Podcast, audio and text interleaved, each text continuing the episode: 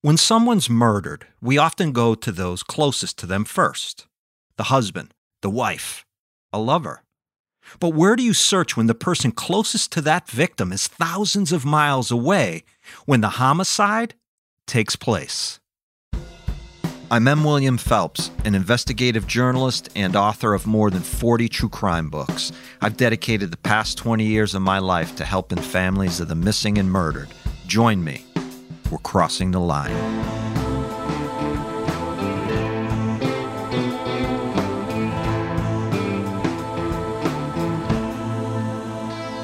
These days, it can feel as though society puts the act of murder on a scale of depravity but when you come down to it, murder takes a life.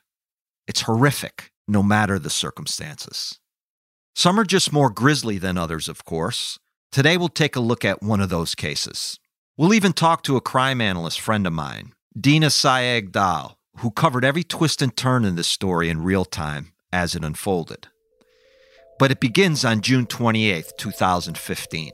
Dr. Teresa Sievers is found bludgeoned to death in her home a hammer lying on the floor next to where her body lay in a pool of blood.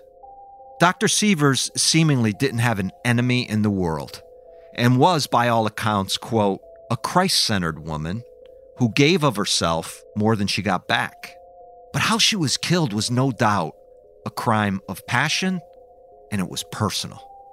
Factually, about 50% of all murdered women are killed by romantic partners. What's more, a CDC study found that, quote, domestic violence is a major cause of death for women.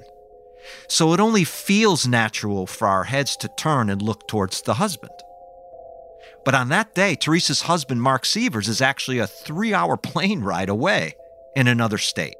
Interestingly enough, one law enforcement investigator would later say, This was almost the perfect crime. I kind of find that statement ironic Teresa and Mark Sievers were parents to two daughters. They lived in a gorgeous, spacious, white stucco home they had built on the northeastern side of Bonita Springs, Florida, which is in the poshy area of the state near Naples. You know, we're talking uh, plush green lawn, white fence surrounding the backyard. Neighbors were friendly, community centered. Everybody has seen a neighborhood like this. Teresa was 46, vibrant with reddish blonde hair and hazel eyes. She practiced holistic medicine at a wellness clinic, the Restorative Health and Healing Center. Teresa was the breadwinner of the family. Her husband did odd jobs around the practice and took care of the children. She had grown up in Connecticut and graduated from med school in 1996, completing her residency at the University of Florida. But hearing what her sister said in 2016 in an interview she gave to the local News Press newspaper gives you a better sense of who Teresa was as a person. And I'm going to have my producer extraordinaire, Catherine Law, who you'll hear from time to time, read what the sister said. She was this incredibly gifted, brilliant doctor and this incredibly Christ like person. She just lived that way. She'd give you the shirt off her back. She'd help strangers. She'd get up at two in the morning to care for homeless people. But yet she'd put on her five inch heels and curl her hair, and she'd be swearing like a sailor and drinking. So in late 2015, Teresa, her husband Mark, and their two daughters take a trip from their Florida home to New York and Connecticut for a family reunion.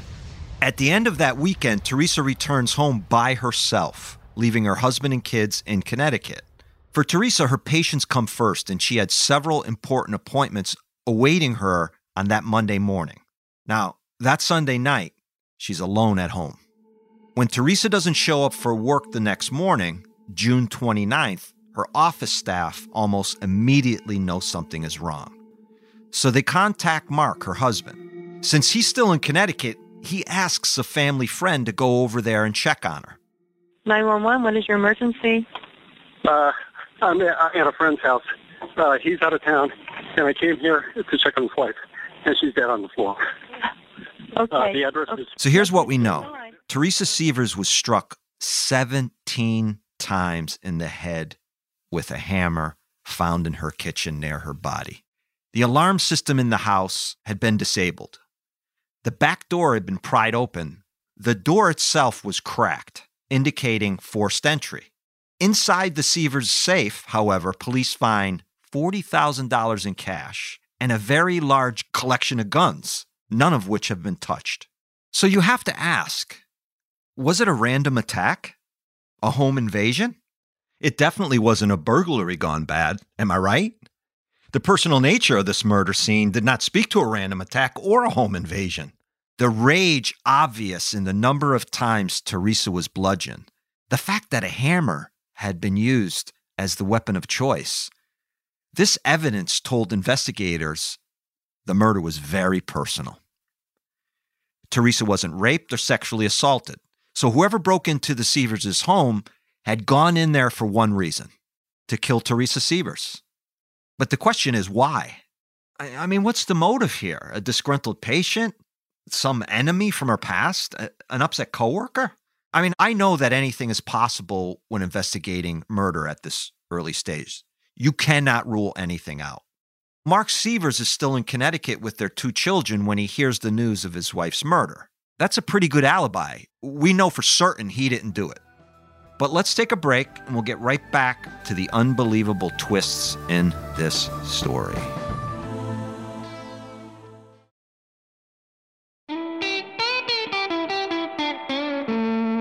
So here's the quick and dirty on where we're at.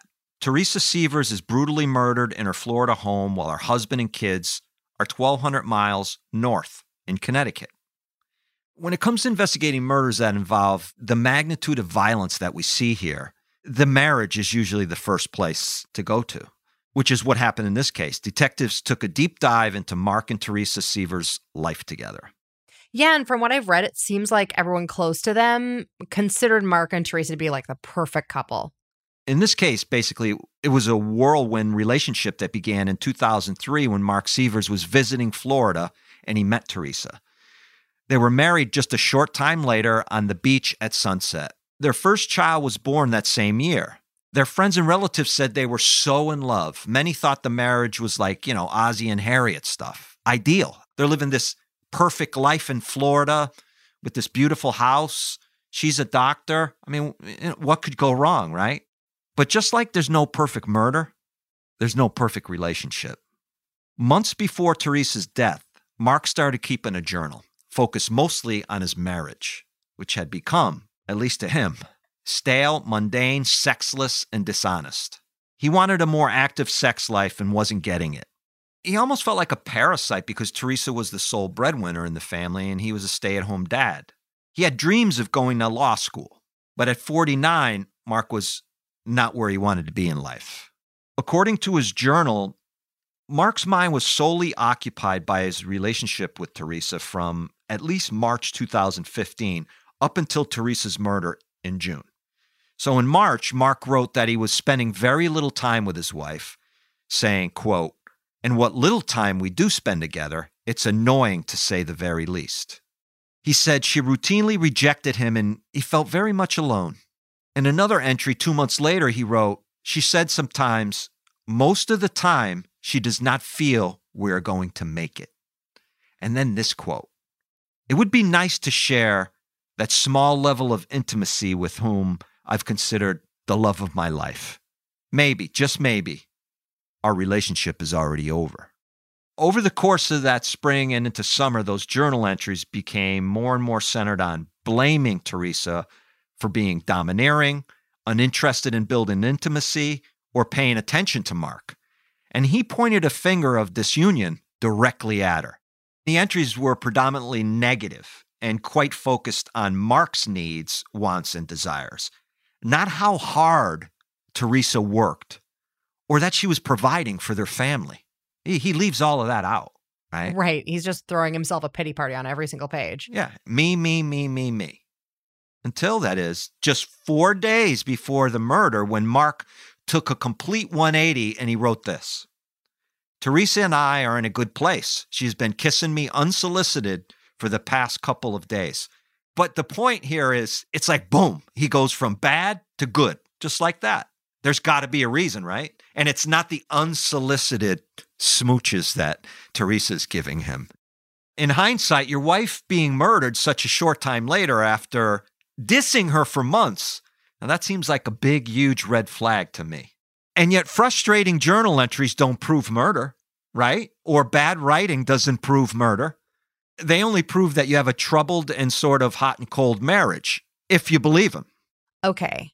Besides Mark, was there anyone else the police looked at as a possible suspect? Within a day or two of the murder, one of Teresa's female employees is questioned.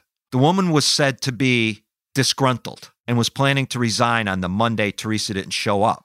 So the woman claimed Teresa had created a high stress, hostile work environment that she couldn't function in anymore. On top of that, this same employee had been known to call Teresa a bitch behind her back, even to patients. This sort of unspoken loathing is just what investigators are looking for. Teresa actually had previously said to people around the office that the same employee was bringing bad energy into the office. So they clearly did not like each other at this stage. I, I guess you could reckon it was uh, very personal between these two women. But was it personal enough to take a hammer and, and bash someone in the head 17 times? I don't know. So the female employee becomes the number one focus of the investigation, of course. But then, about two weeks after the murder, detectives get a tip from a woman in Missouri, which happens to be Mark Sievers' home state. The woman says she has information about the murder of Teresa Sievers. So investigators fly to Missouri, interview the woman, and she points them to two men Curtis Wayne Wright and Jimmy Ray Rogers. Turns out Curtis Wright is a childhood friend of guess who? Mark Sievers, and had even gone to Teresa's funeral. They were so close, Mark was the best man in Curtis's wedding just two months before the murder. Even more interesting, Mark and Curtis look very similar. And this is kind of weird. Bald, pudgy cheeks, deep set, dark eyes, nearly identical goatees, and the same round Ben Franklin style glasses. I know. I looked at photos of them when we were researching this, and it's creepy. It they is. are so incredibly nearly identical. Like it looks like pictures of the same guy, like two pictures of the same guy. They could be twins, like not just brothers, full on twins. As detectives follow this new lead, it doesn't take long for the dominoes to fall. These two guys, Curtis Wayne Wright and Jimmy Ray Rogers, definitely not the sharpest tools in the shed. I, I don't even think they're in the shed. For one, several people placed them in Bonita Springs, Florida, the same weekend Teresa was murdered. Second, detectives impound a car the men rented that weekend. And as they comb through the GPS system, they are basically given an actual roadmap of the murder, complete with timestamps and exact places these two imbeciles stopped, got gas, pulled over for snacks, everything. And get this as the two men begin the 17 hour drive from Missouri to Florida, they enter the address for the Sievers residence into the GPS. They clearly haven't watched enough Dateline. Forensic Files is like on every channel now, right? You can't get away from Forensic Files, and these guys have not seen like two episodes. I certainly don't think we're looking at a case of criminals who got unlucky in their deception. I just think we're looking at two very stupid and ignorant people. Police believe the two men obviously entered the Sievers home and murdered Teresa Sievers.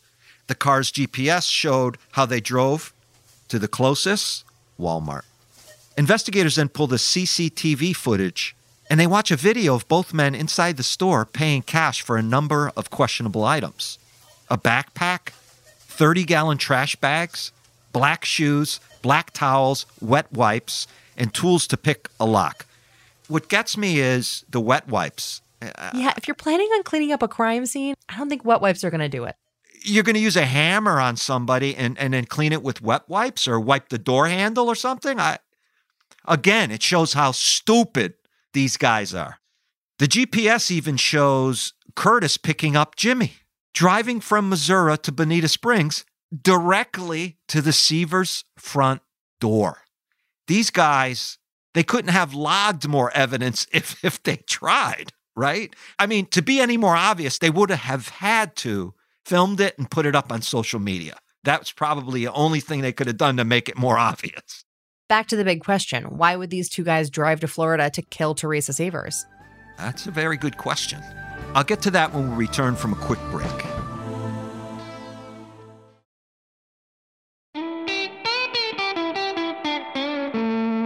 All right. So this is true. Believe it or not, After police find Curtis Wright and Jimmy Rogers' damning digital footprint, they make another discovery. A total of five life insurance policies on Dr. Teresa Sievers, totaling $4 million, listed Mark Sievers as a beneficiary. I say it's true because, really? This guy was thinking about going to law school at one time? Now I know why he didn't.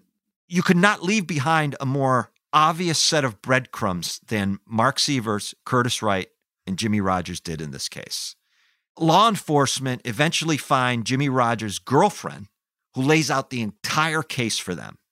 She said after an initial visit from investigators, Jimmy wanted to go for a drive. Jimmy instructs her to toss a broken cell phone and a blue jumpsuit out the car window into a river he drives by.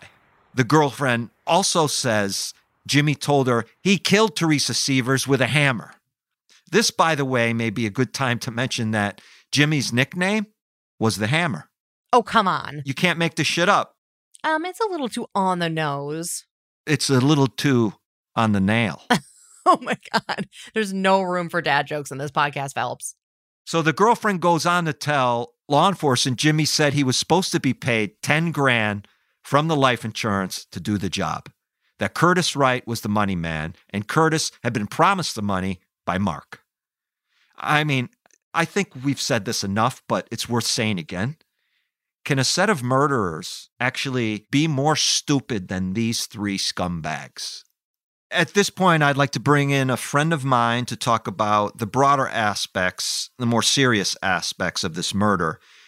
Dina Saeed Dahl is a lawyer and crime analyst who appears on Dan Abrams' Law and Crime Network, as well as many other shows covering the Sievers case in real time. Dina, thanks for coming on the show. Thanks for having me. I'm looking forward to it. What I want to talk about is these texts first between Mark and Teresa.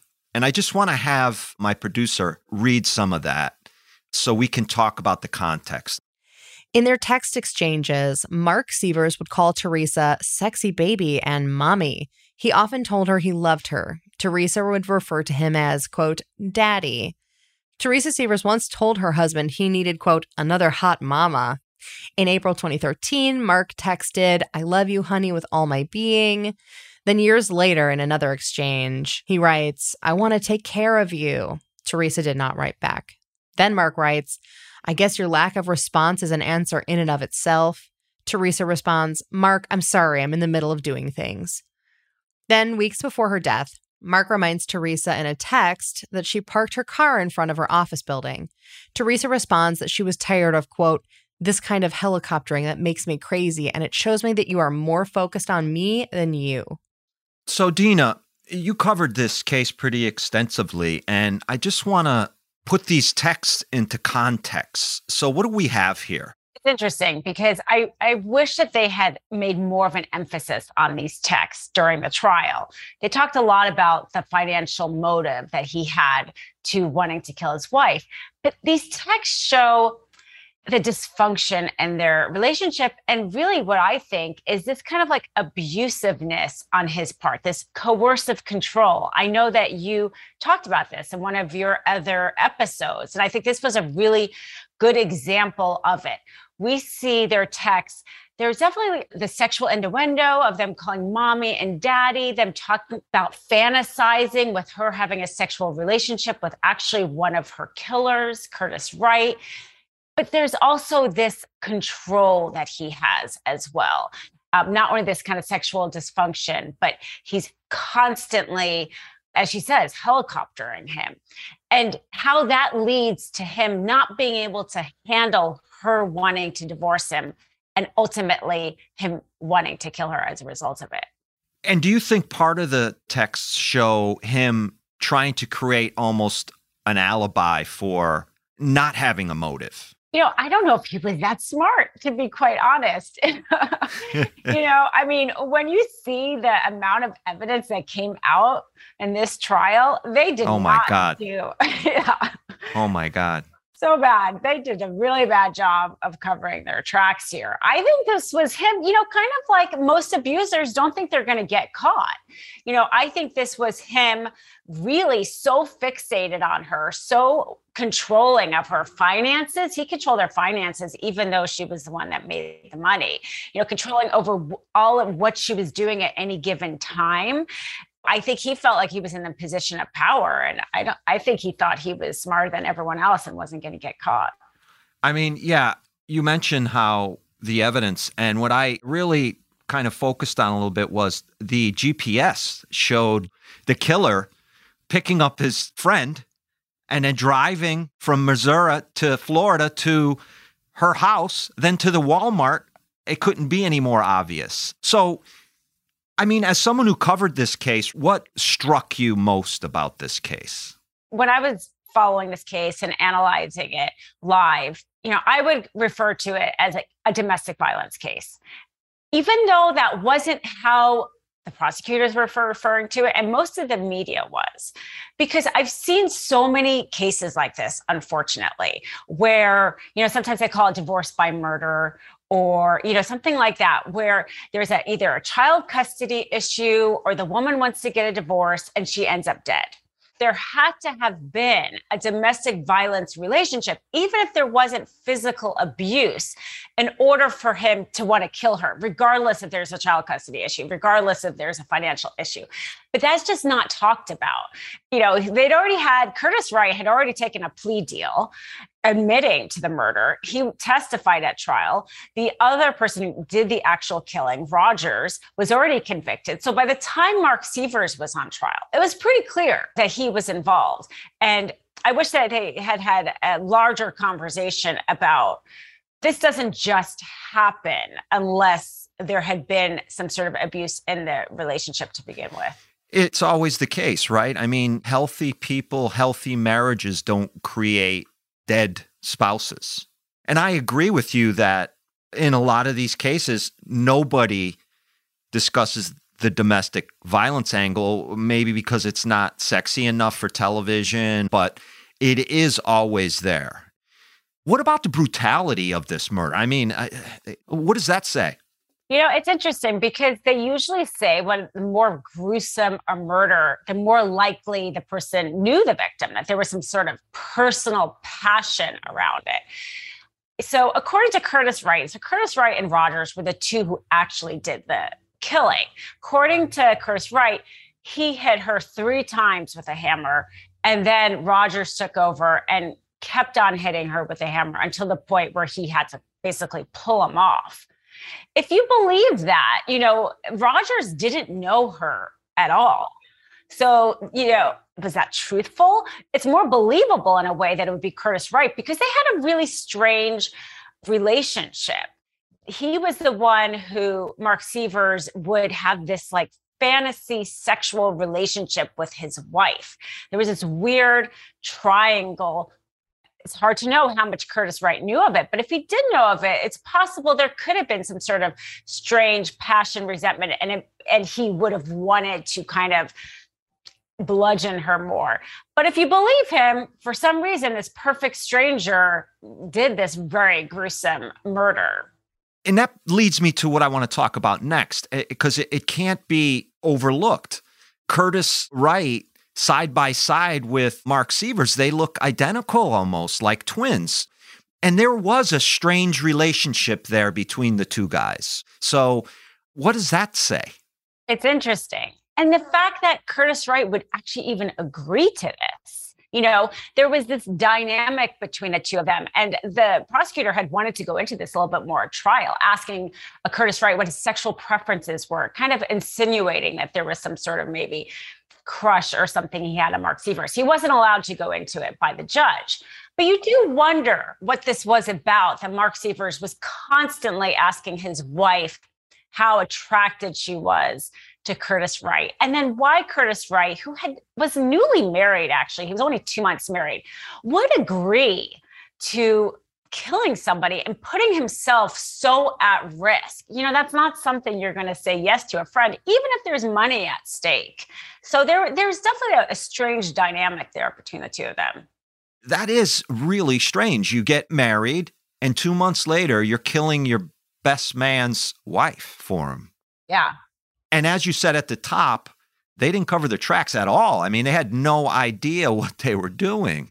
It's funny because that fact that you said about the GPS in the car is what stuck out with me too, because Curtis Wright actually left his cell phone at home during this time you know, in order probably to not get tracked. And then they rent a car with a GPS, which tells the police everything they know. It even shows them on the security camera at the Walmart and all that kind of stuff. So this was definitely not very good at their job, so to speak, here the map is incredible when you look at it that law enforcement put together, you know, with all the points that they stopped at. Well, thank you. I really appreciate you you coming on and clarifying some things for me and putting a lot of this into context. It's one thing to, you know, to talk about a case and a murder, but it's I like bringing someone on who actually covered it at the time to talk about it. So I, I appreciate your time, Dina. Well, thanks so much for having me. It's great talking to you about it. In my experience covering these types of cases, most murder for hire cases are the work of extremely arrogant, ignorant people. I mean, it's a crime reeking of hubris, selfishness, and greed. Organized crime aside, murder for hire is a guaranteed way to get caught. And because it's a capital felony in any state, it's punishable by the death penalty. It amazes me in most murder for hire cases I've written about and researched over the years what people think they can actually get away with. It's the perfect display, really, a textbook act of narcissism. As the investigation continues, police make a surprising discovery. They determined that not one hammer was used in Teresa's murder, but two. They could not locate that second hammer, but it could indicate that both men participated in the murder. Odds are, in most murder for hire cases, someone talks. You cannot involve two or more people in a murder and expect one of them not to say something. Especially when you have one involving a Tweedledee and Tweedledum. It's usually the first one to talk to law enforcement who gets the break. I've seen murder for hire cases where the actual shooter, the killer, gets hardly a decade in prison for the murder to testify against the people who hired him. So it's kind of worth it for the person who pulled the trigger to talk first. And in the case of Teresa Sievers' murder, it was her husband's best friend, Curtis Wright, who opened his mouth.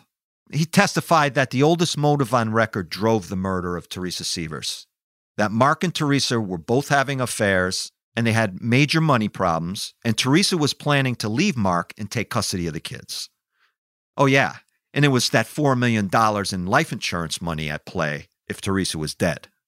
In exchange for testifying against Mark Sievers and Jimmy Rogers, Curtis Wright cut a deal to plead guilty to second degree murder and 25 years in prison. Based on Curtis's testimony and, let's say, a mother load of digital evidence, Jimmy Rogers is convicted of second degree murder and sentenced to life. Mark Sievers denied any involvement in the murder and spent three years in prison awaiting trial. He was supported by some family members who believe Curtis Wright acted on his own because he was jealous of Mark, and from that, employed Jimmy Rogers to help him. If guilty, Mark Sievers faced the death penalty. It took jurors four hours to bring in a first degree murder verdict. It would have took me four minutes. During the death penalty phase of his trial, Mark Sievers makes the I'm innocent claim they all make. He actually pretends to cry, but his eyes are dry, of course.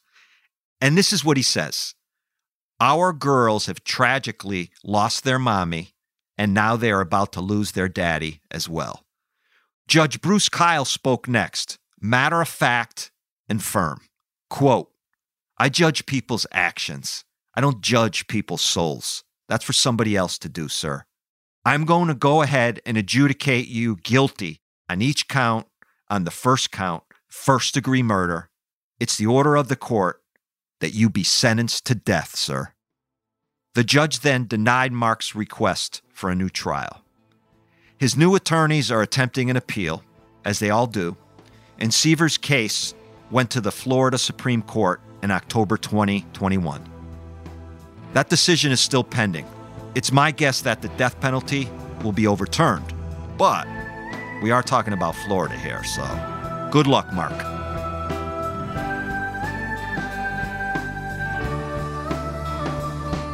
Sources for today's episode come from a news press article, Text Messages Reveal Sievers' Sexually Charged Relationship by Melissa Montoya and Michael Braun. A Naples Daily News article titled Mark Sievers' Journal Entries Detail Ups, Downs of Marriage Before Teresa Sievers' Killing by Ryan Mills. And Erin Moriarty's reporting in the 48 hour special, The Plot to Kill Dr. Sievers. Crossing the Line is production of iHeartRadio. It's executive produced by me, M. William Phelps, and iHeart executive producer, Catherine Law. Special thanks to producer Rose Bacci and EP Christina Everett. Audio engineering, original music, and sound design by Matt Russell. Additional thanks to Will Pearson at iHeartRadio. The series theme, number 444, is written and performed by Thomas Phelps and Tom Mooney. For more podcasts from iHeartRadio, visit the iHeartRadio app, Apple Podcasts, or wherever you listen to your favorite shows.